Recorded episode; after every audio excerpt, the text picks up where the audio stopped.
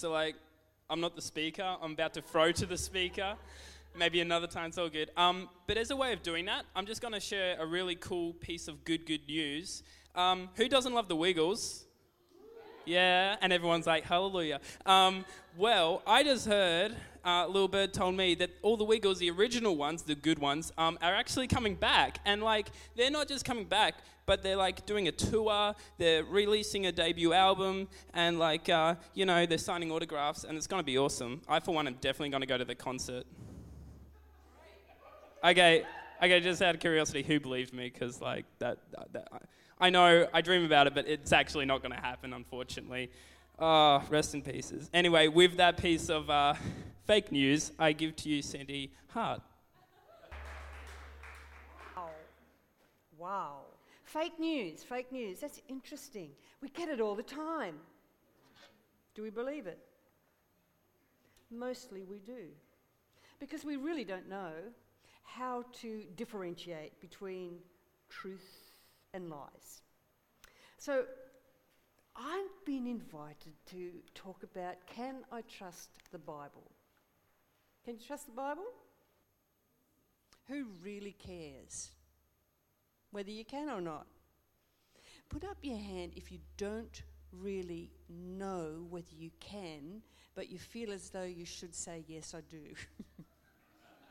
Most, isn't it? don't know whether I really can. Well, here's a trust game. You've got to play this game with me, okay? You've got to play it. When I, you've got two options. For one option, you stand up and the other you sit down. You can't do anything else except stand or sit. If you lie down, you're out of the game. so, this is called a trust game. What do you trust most? Aeroplane, stand up, or a boat? Aeroplanes, boats. So, about evens? Sit down. What do you p- trust most out of a train? Not a Tasmanian train, a train or a car? Train stand, car sit. Oh. Cars win. What do you trust most? Sit down. A parachute or a lifeboat? Parachute stand, Lifeboat sit. Parachutes? Lifeboats? You, you, all of you are sitting in a lifeboat, so I hate to tell you, it's, it's the only option. Can't get out of here unless you get in a parachute or a lifeboat. Okay, what do you trust most out of the tax office or a bank? Tax office stand up, banks sit down. tax offices? Banks. Oh, you all trust the bank? Well, what are you doing sitting down? You have to choose. Sorry. I'll do it again. Tax office. Banks. Banks win. Okay. Who do you trust most? Malcolm Turnbull, stand up, or Donald Trump?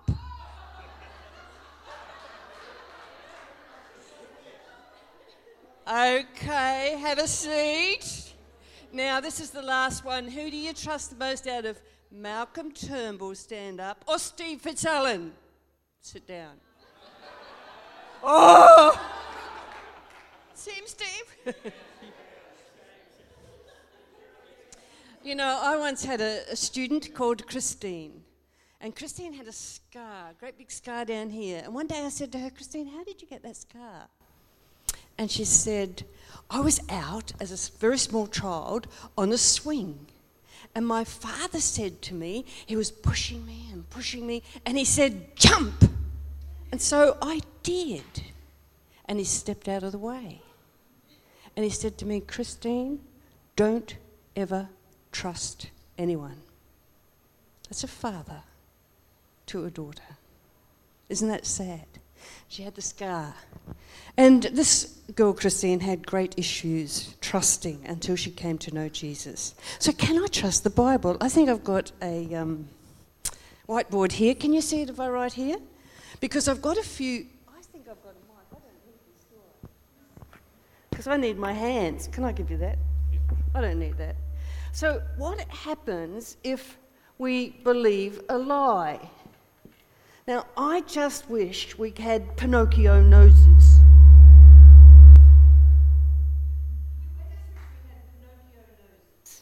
You know the Pinocchio story? When he told a lie, his nose grew. If he was telling the truth, it was short. A lie used to be pretty easy to work out if we went to the sources. But these days, lies are actually dressed up as opinions. Okay? Opinions. You know what opinion is? My opinion is that I'm causing great disturbance here, and that's yours too. My opinion is that blue shirt that Andrew Fair has on is green. Okay? See? Now, if there was a really charismatic, intelligent, wonderful speaker who could write it in song and do it in dance and with all the lights, you'd probably end up going out of here believing it. True? He could persuade us that we didn't know blue or green anymore. Opinions couched up in pretty, beautiful language to present as a truth. And unfortunately, true opinions are portrayed as truths. So it's very easy to go from lie to opinion to truth or fact. Now tell me, is this a fact or an opinion? Andrew Fair's a handsome man.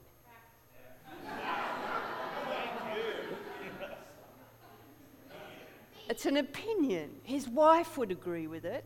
I don't have to agree with it. Andrew Fair is a doctor of medicine. True or false? Fact. Can you prove that? What evidence have you got to prove that you're a medical doctor? Certificates of my qualifications. He must be. Are they frauds? Because anyone can get a certificate now off the internet. True? But we have enough evidence that we could go back to the university that he says that he got the certificate and we could find that he actually had it.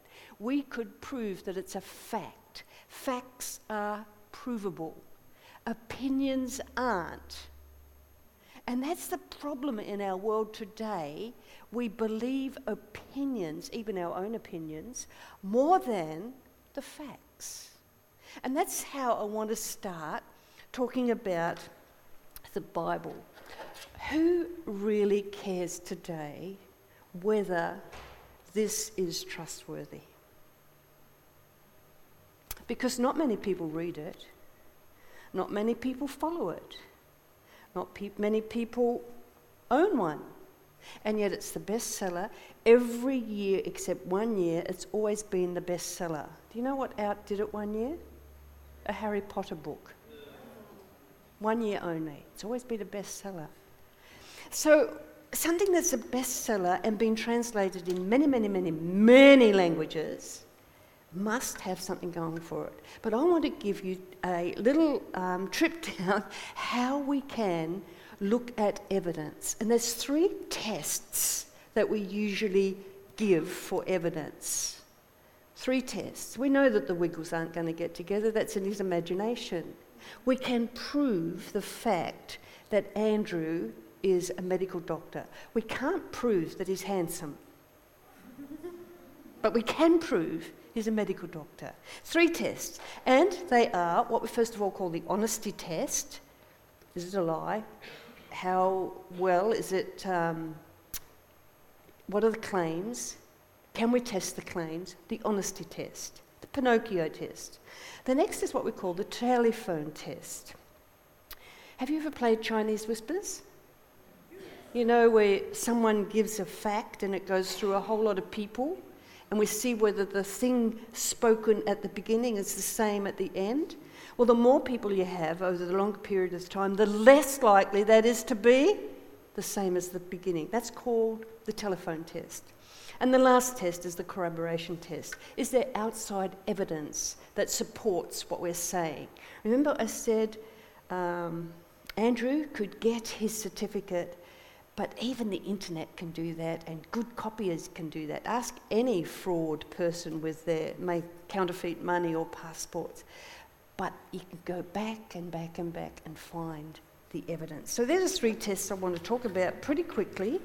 And first of all, I've got to talk about what does the Bible actually claim? Incidentally, do you know what the word Bible means? Bible? It means book. It's just the Greek word for book. Books. It's made up of 66 different books, a lot of order, authors over a period of about 1500 years. And so we have actually changed the word book, used the word book, and call it Bible. It comes in many shapes, and usually these days on smartphones and iPads, etc. But it, it is a book, and it's claimed that it's a book that is inspired by God. That means that God, who created us, inspired men and women to write down their stories in prose, narrative, poetry, song, parable, letter, just to name a few. Prophecy, and even this one, if you've never heard it, apocalyptic, a whole lot of different kinds of styles of language. So, reading it does take a little bit of understanding the type of language that is used. Because I don't read a poem or sing a song the same as I read a genealogy. Although it would be helpful if they were put to songs, we might get through them a little bit. So, what does the Bible claim? And I've got some verses of scripture that I just want to go through pretty quickly. Luke was a doctor, he uh, was around not as a disciple, not as an apostle, but as an onlooker, as a convert, as someone who came to know Jesus. And Luke wrote this when he was writing his gospel. I don't know if you can read it. Many people have set out to write accounts. There's hundreds of different accounts that were tried to be, writ- tried to be written. We've got four that we believe to be inspired by God that we use today. Many people have done it about the events that have been fulfilled among us. They use the eyewitness reports. You know what an eyewitness is? I saw it. eyewitness. Circulating among us from the early disciples, having carefully investigated everything from the beginning. I also have decided to write an accurate account for you, most honourable Theophilus, so you can be certain of the truth and everything you're ta- taught. I want to be certain that it's true. I want to be certain that it's reliable. And so that's pretty important. Then John wrote this 1 John, he wrote this We are talking to you about the one who existed from the beginning, whom we've heard and seen and saw him with our own eyes and actually touched him. He's the one that we're writing about. Peter writes this. He actually writes, For we are not making up clever stories when we told you about the powerful coming of the Lord Jesus Christ. We saw, now listen what he saw, his majestic splendor. We saw stuff that made us know that he was different.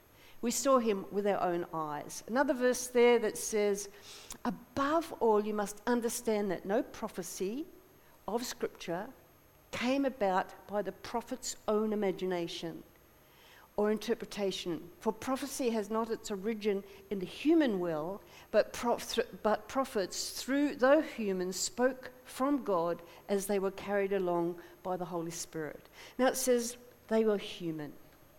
And yes, there are mistakes. Guess what kind of mistakes they are?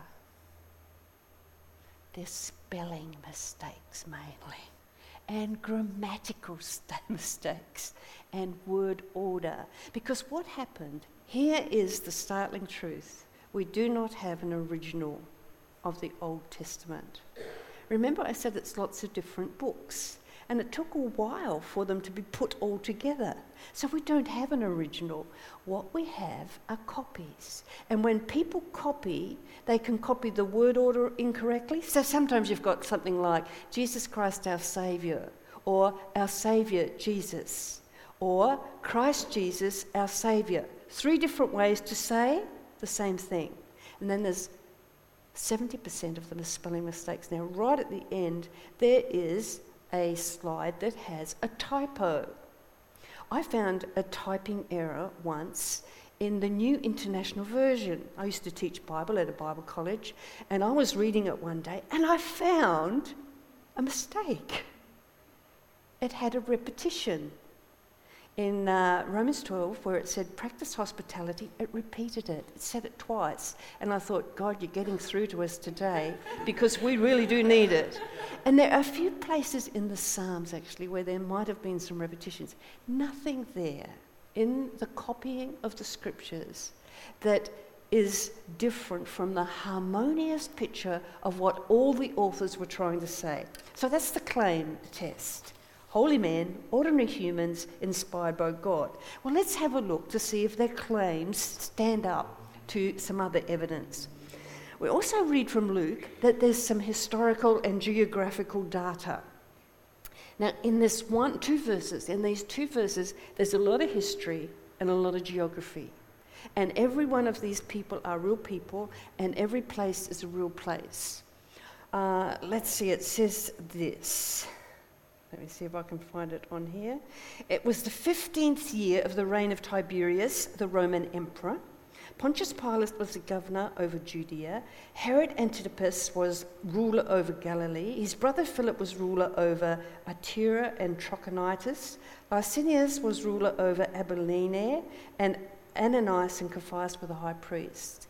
Now, if you were reading that and didn't know your history, you'd say, How can you have two high priests? Because you're only supposed to have one. But there was such a disaster in Jewish history, so much fighting and turmoil, that at one period in their history they had two high priests, and it's written here. And every one of those details can be verified historically and geographically. But the, one of the most important reasons why we know that what they're writing is truth is what we call the criterion of embarrassment. Did you know in Japanese history, World War II was not taught.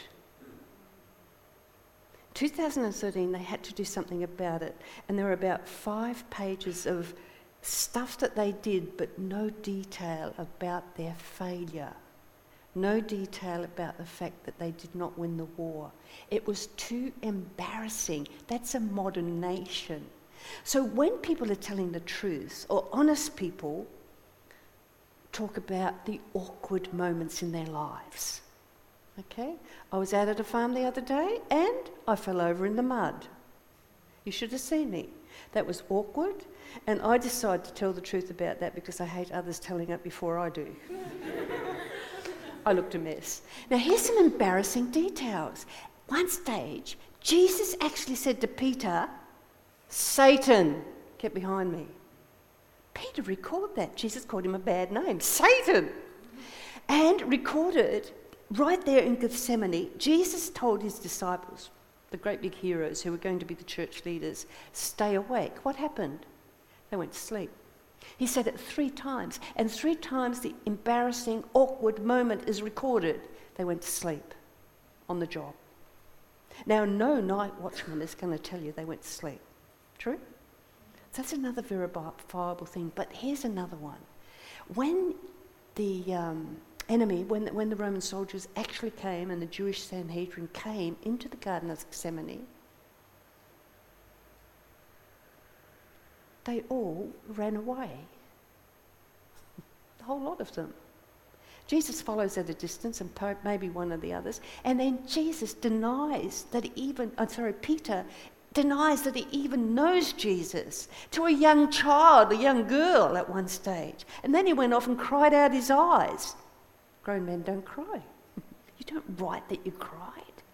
And every other disciple just went and hid. Now that is embarrassing and awkward, and that's just a few. They talked about, fought about, argued in front of Jesus, and it's all there recorded.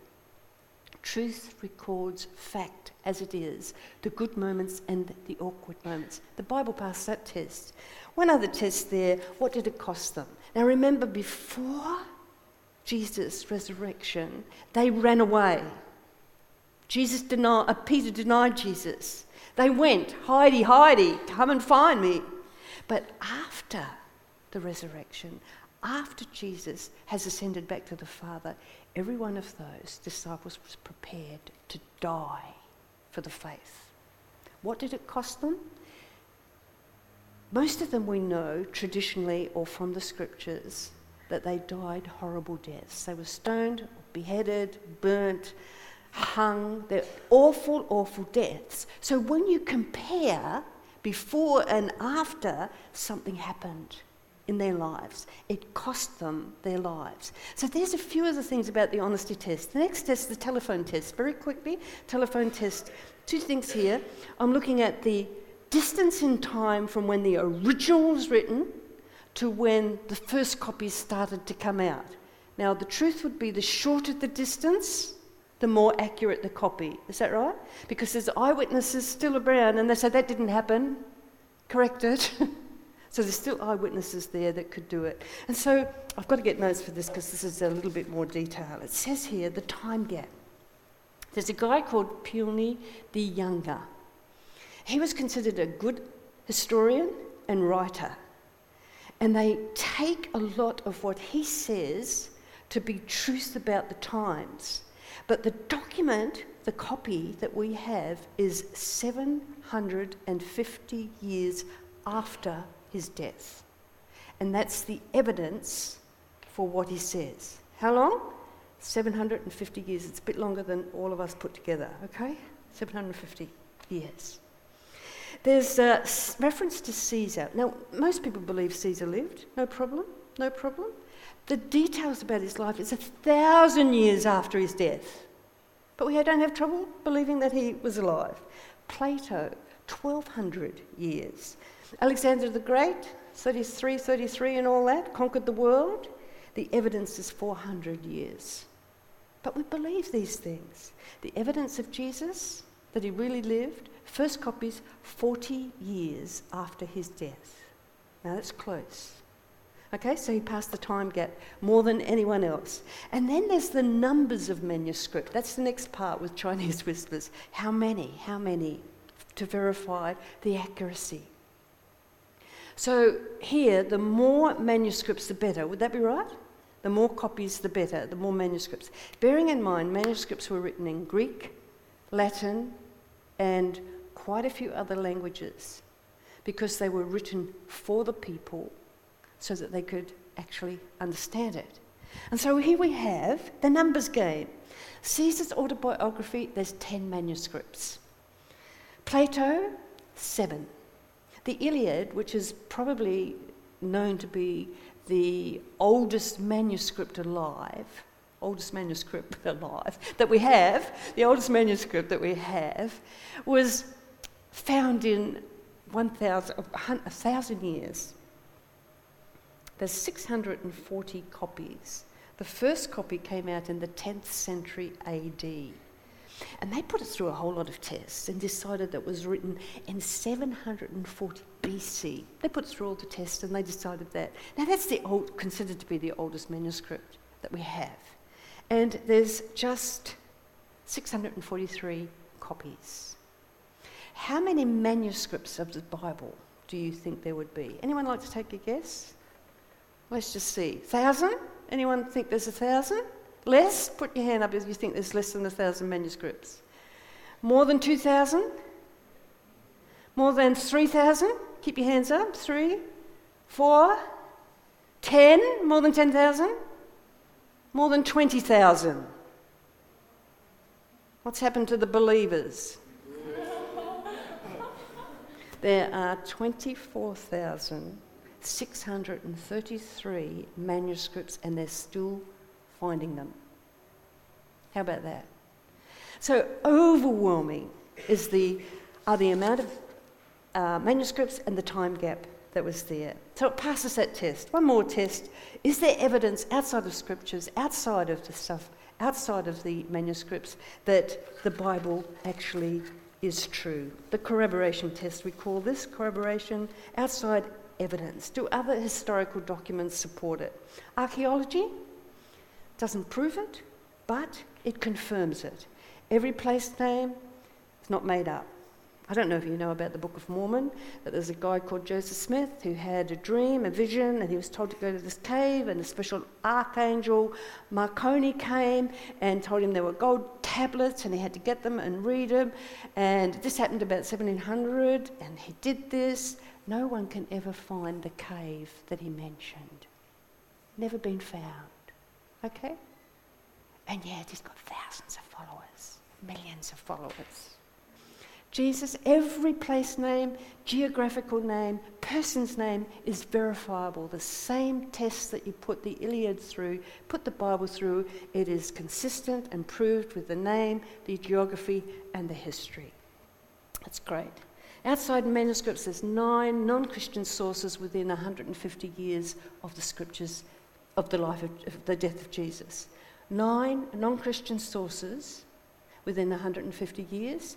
43 other, sorry, 33 other Christian sources that quote and talk about Jesus.